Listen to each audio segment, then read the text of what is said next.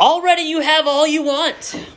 Already you have become rich. You have begun to reign, and that without us.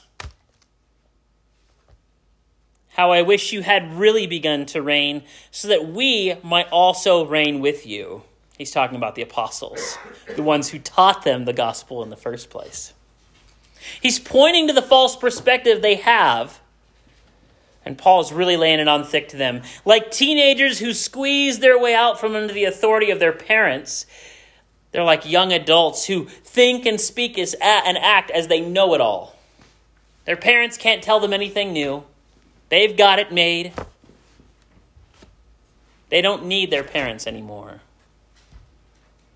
The Corinthian church has become rebellious, assuming their own authority and judging things that they're really not prepared to judge, which is what we saw in the verses preceding these ones. The maturity they think they have is actually an inflated sense of self. Paul shifts from the criticism and points to the lives of the apostles now. Verse 9 For it seems to me that God has put us apostles on display at the end of, of the procession, like those condemned to die in the arena we have been made a spectacle to the whole universe, to angels as well as human beings. As I was looking at the at the various translations here for these for the scripture, um, verse 9 stuck out to me as, as one that maybe the NIV doesn't do a really great job in communicating. I think maybe it's a little excessive in, in the word procession. So let's look at, a, at the ESV as more of a word for word translation. For I think that God has exhibited us apostles as last of all like men sentenced to death, because we have become a spectacle to the world, to angels and to men. I'll ask you, who is commonly sentenced to death? Criminals. Right, people on death row. What do people on death row like normally do to get there? Hmm? They kill somebody, or they murder somebody, or they rape somebody, or they steal and do something drastic that people view as terrible. Anybody have much sympathy for those people who are on death row? Not really, right? They're getting what they deserve. Anybody want to associate with them? They're kind of the forgotten people, right? They are just they're put in a section, they're separated in a separate section of a prison as they wait to die. So they don't even get to hang out with the other criminals.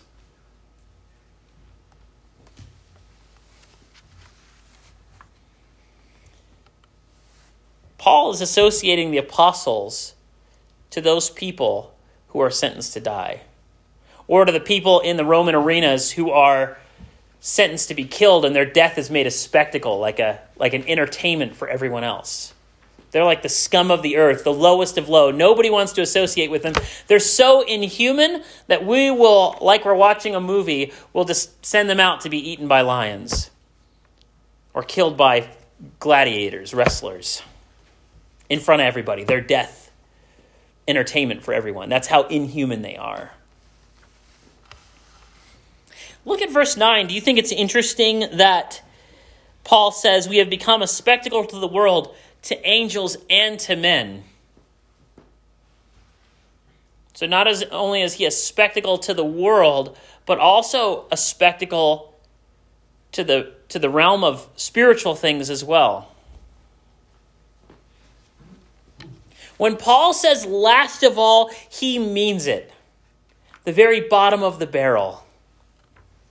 Out of all creation and all that is spiritual and, and unseen, these men charged with proclaiming the gospel as are viewed and treated as the lowest of low. People you wouldn't tell anybody you hung out with. People you wouldn't associate or even share a meal with or anything as criminals or prisoners of war, like a plague on society. Their suffering and striving to live their calling is played out in a dramatic way as they are beaten and sent to prison and killed and defamed. Paul's looking at the Corinthian church and he goes, Man, you guys are so mighty. You guys are so great. You've got it all together. You really must because we over here, us apostles, I mean, we're just, we're the scum of the earth. We're getting beaten for the name of Jesus. And you guys are really doing so well.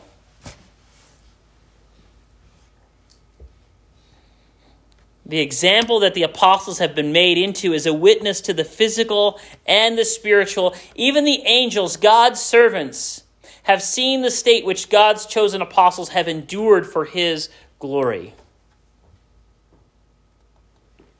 There's value in taking our time on these verses, allowing the words to preach to us as well. This is a letter that Paul's writing to the Corinthians, but it applies to us too. For the Corinthian readers, though, this rebuke is a massive gut check.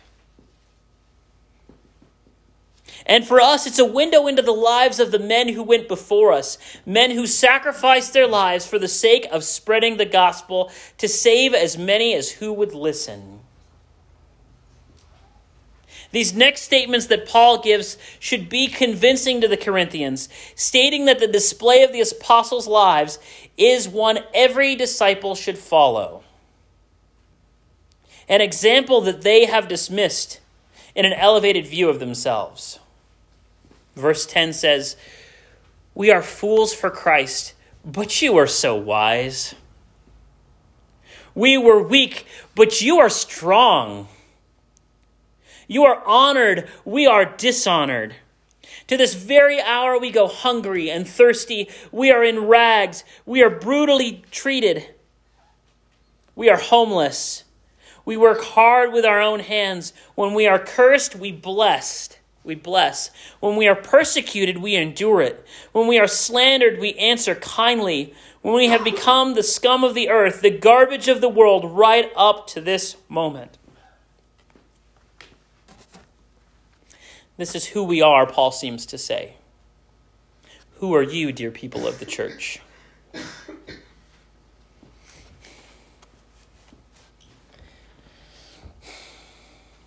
That list is convicting to me as well.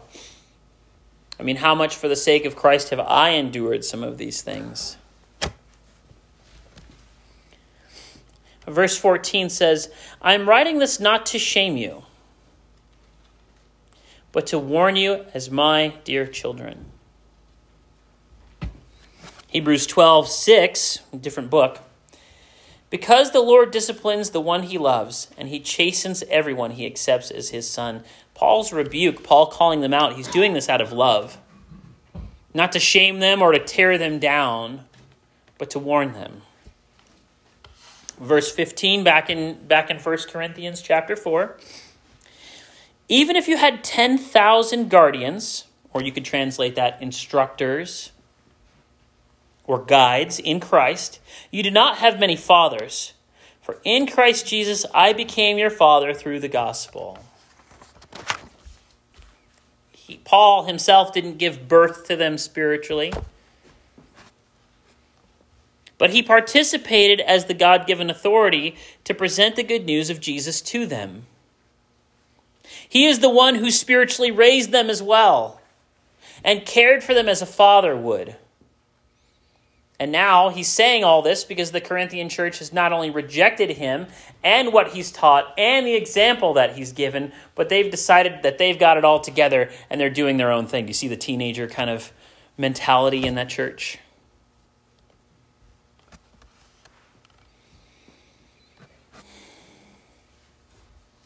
It seems like rebellious kids, some of the church has disregarded him and his authority that he deserved. Verse 16 Therefore I urge you to imitate me. That's the whole point. You can underline that. That's the whole point of everything Paul is saying. For this reason I have sent you to I have sent you Timothy my son whom I love, who is faithful in the Lord, he will remind you of my way of life in Christ Jesus, which agrees with every with what I teach everywhere in every church. You're not getting anything special, you're not getting anything different, you're getting the same thing I've taught everywhere else, he says. There is no two-faced to me. I present myself to you in the truth of the gospel, and that's what it is.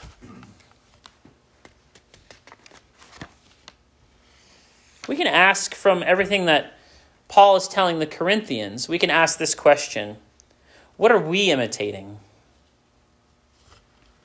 What is Paul trying to convey by his example? What do you think? What is Paul trying to convey by his example?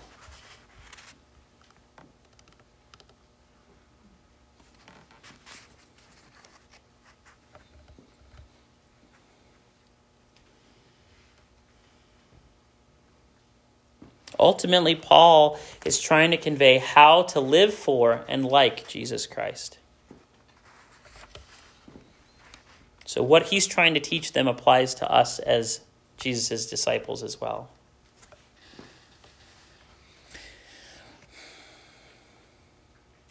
A father, as you're raising, fathers know this too, as you're raising your son, you want them to follow in your footsteps. Maybe not necessarily the same job you did, but your purpose and your motivation and your values Communicating, you don't have to have the same exact job I do, but live like I lived. Take my values and purpose and work ethic with you. Take my love for our family, the care and protection I divided, I provided, the guidance and authority I was charged with, and do them in service and submission, just like I did. Paul is saying, live like Christ as I strive to. He wants us to pick up our cross and follow Jesus, which he knows from firsthand will include suffering and hardship, rejection, humiliation, and likely physical affliction. We are really comfortable here in the United States, in Priest Lake, Idaho. We are very comfortable. Any hint of persecution that we face or get a whiff of, like we immediately turn our nose up and just try to avoid it.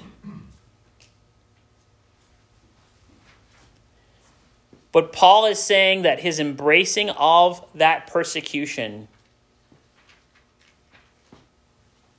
is following Christ.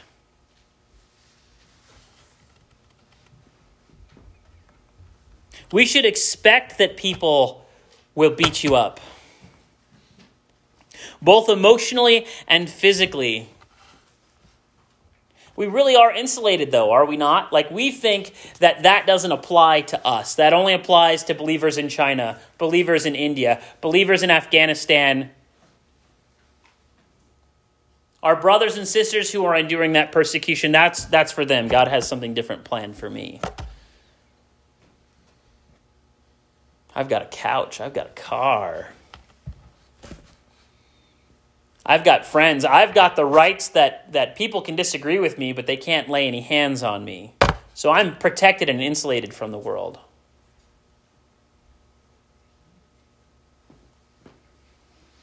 But the law only applies as far as people are willing to obey it and it's able to be enforced. But very soon you should expect that the law is not going to protect you or it won't have the capacity to protect you. And that your protection is going to come in your faith in Christ alone. Because God does not guarantee our physical safety, our comfort, our acceptance, our friends of the like being friends of the world and all that kind of stuff. He actually tells us to expect conflict, to expect that people will hate us because of his name, and that they will kill us and persecute us and take our belongings.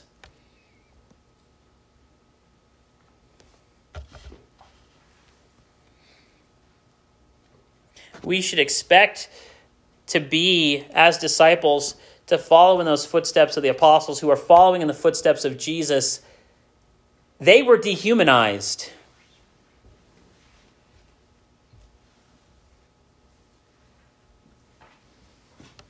I don't think that we should expect any different. You should expect that people will beat you up both emotionally and physically. You will be excluded, and the attacks you face will not only be material, but also spiritual and supernatural. And that's the point. That is the root of the opposition toward you. And that is how we can have peace with the people, with our enemies, those people who persecute us and kill us,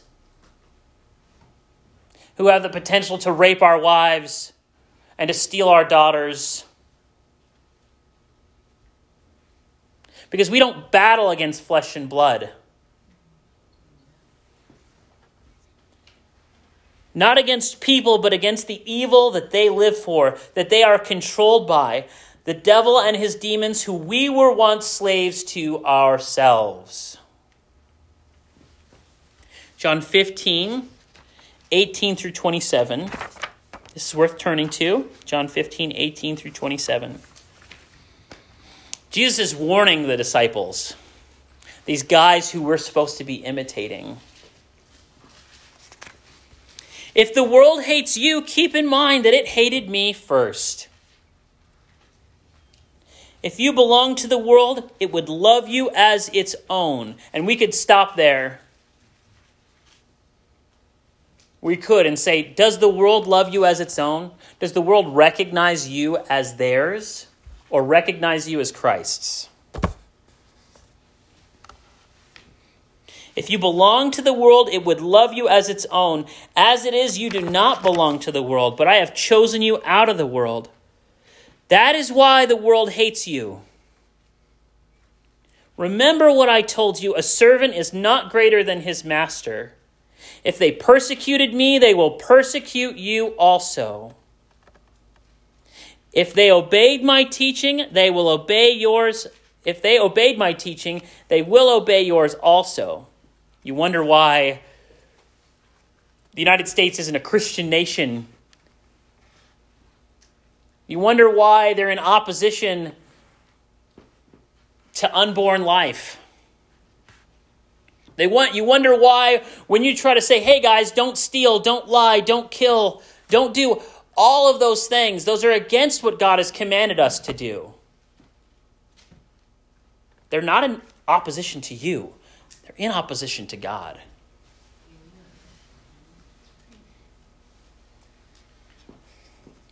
They will treat you this way because of my name, for they do not know the one who sent me. If I had not come and spoken to them, they would not be guilty of sin, but now they have no excuse for their sin. Whoever hates me hates my Father as well. If I had not done among them the works no one else did, they would not be guilty of sin. As it is, they have seen, and yet they have hated both me and my Father. But this is to fulfill what is written in their law. They hated me without reason. Verse 26 is encouraging. When the advocate comes, whom I will send to you from the Father, the Spirit of truth who goes out from the Father, he will testify about me and you must and you also must testify for you have been with me from the beginning. He's talking to the apostles when he gives this message. But it applies to us as well. Those disciples following in their footsteps. Matthew 10 22 says and you will be hated by all for my name's sake but the one who endures to the end will be saved. Persecution is something we should expect. Try not to jump. I'm going to be jumping ahead by saying this, but why is it that Paul brings out the topic of persecution in contrast to how the Corinthian church is acting? Why doesn't he just say, hey, love everybody, be at peace with everybody? Hey, that, that's, way, that, that, that's how you'll know you're acting the right way.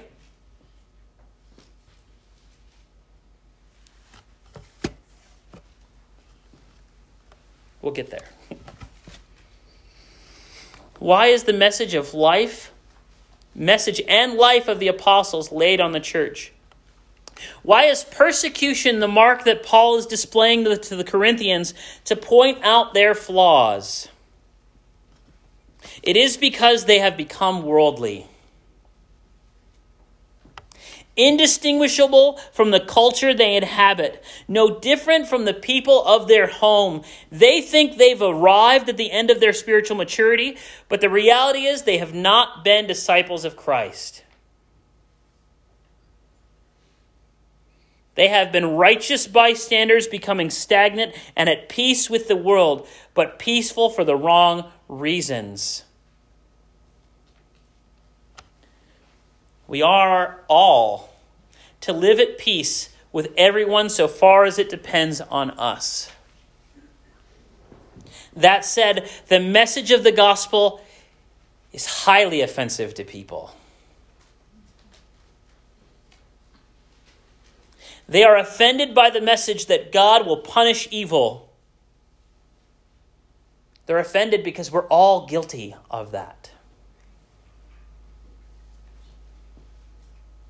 They're offended that he provided grace and mercy for us by punishing and killing his son in our place. And when he raised Jesus to life again, he promised that all who put their faith, their trust in Christ alone, would be saved and resurrected into the new eternal life he promised, living this life now before we die and sealed by the Holy Spirit for all eternity. God with us and in us now and forever. That message is offensive because people think they're perfect. Nobody cares about God until they need Him. And many won't recognize or admit that they need Him until after they've died.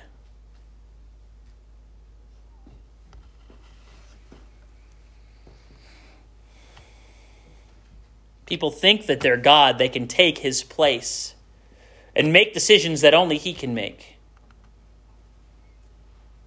enact justice that only he can do.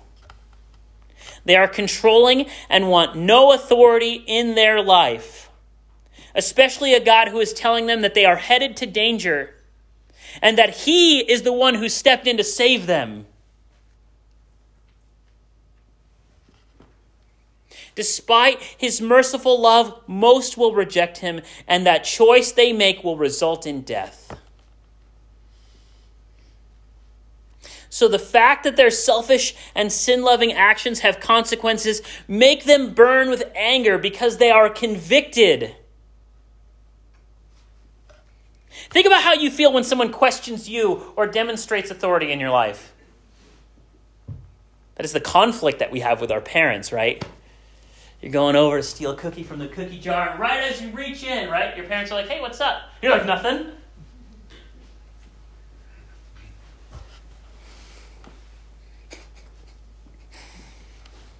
Just the presence of authority is painful when you know you're guilty. Right? Driving 62. Oh, there's police. Boom, better hit on the brakes, right? Like, you ever feel your heart sink because you're speeding and you see a, a police car? Just their presence. They haven't even arrested they haven't even arrested you or convicted you of doing anything wrong, but you know that you did something you weren't supposed to do because you broke the law that we all agreed on. Or at least we elected people who anyway. Anyway. But the point is, you're convicted because you know you did something wrong. So just the presence of their authority is offensive to you.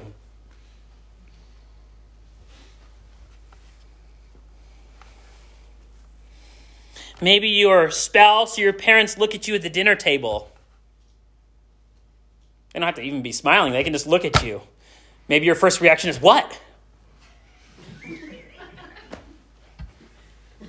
Having immediately translated their gaze, thinking that they know the secret of something that you may have done wrong. When they were just admiring your presence.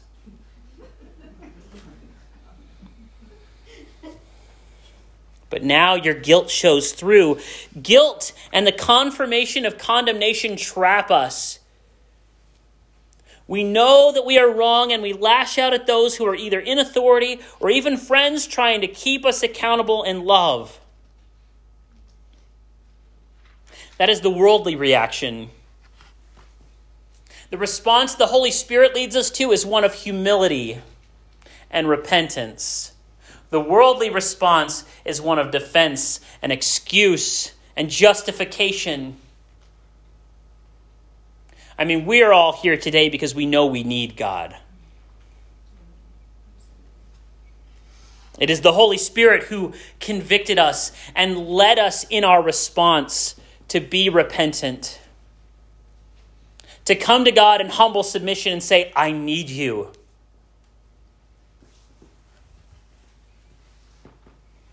not with anger or justification or excuses. That is why the gospel offends. Because people won't admit their sin, won't believe that their Savior died for them. When people reject you, they're not rejecting you, they're rejecting Christ. It's not all about you. It's all about God. This is ultimately a rejection of Christ, of God who created us and loves us, of who created them and loves them. The gospel offends because people don't want God, and you have Him. Everything in your life is about Him. So now just your presence because the authority of God is present in your life, that authority offends them. So now just your presence is convicting. Why? Because the Holy Spirit dwells in you. I think that's why we need to be very careful with what we say and how we say it, what we do and how we respond. So it's not us, us personally, that they're offended with, but that they're offended with the Holy Spirit, by the Holy Spirit.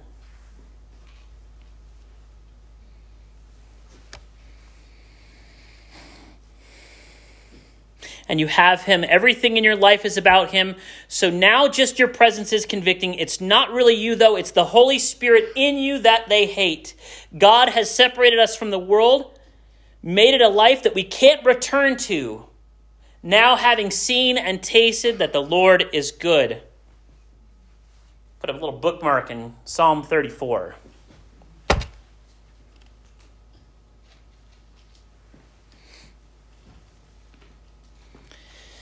Now, to the Corinthians specifically, Paul is saying, Come down from your lofty, holy, comfortable place and live in the mud with me.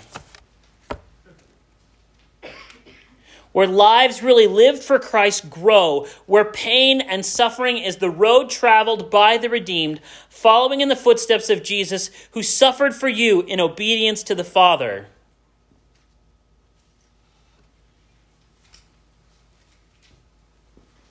Don't be conformed to the world, but be conformed to the Spirit, which will make you an enemy to the world. You don't get to have both. There is no uh, armistice here. You can't be on both sides. You can't be a double agent.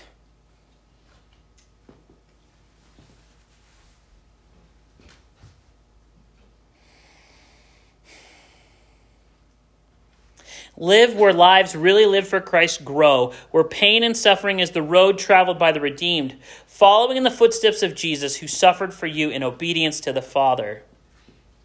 Paul, in his warning, is trying to rally the Corinthian church to follow Christ, not the world, not their wisdom, not men, not individual apostles, but their Savior. They need to get serious about who their faith is in. Let's look at verse 18 through 21 now. Some of you have become arrogant, as if I were not coming to you. But I will come to you very soon if the Lord is willing. And then I will find out not only how these arrogant people are talking, but what power they have. For the kingdom of God is not a matter of talk, but of power. And then verse 21 is really cute. What would you prefer? Shall I come to you with a rod of discipline, or shall I come in love with a gentle spirit? I'm going to show up soon, and those people who are talking the talk are going to have to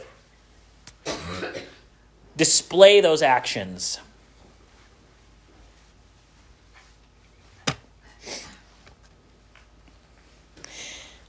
I would charge you in in addition to Psalm 34, which at a minimum, at a minimum, I would ask you just to pull up the Bible app on your phone today at some point, or just flip your Bible over at some point, maybe before you eat lunch or uh, before you go to bed. Before you go to bed,